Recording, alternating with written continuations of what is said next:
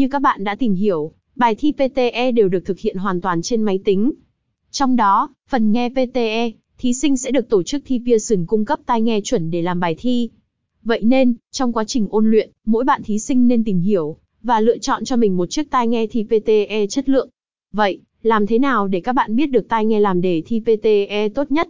Cùng tìm hiểu thông tin bài viết dưới đây để hiểu rõ hơn nhé. 1. Contents 2. Để đăng ký du học New Zealand trực tuyến cần chuẩn bị hồ sơ thế nào? 3. Điều kiện tiếng Anh PTE du học New Zealand là gì? 4.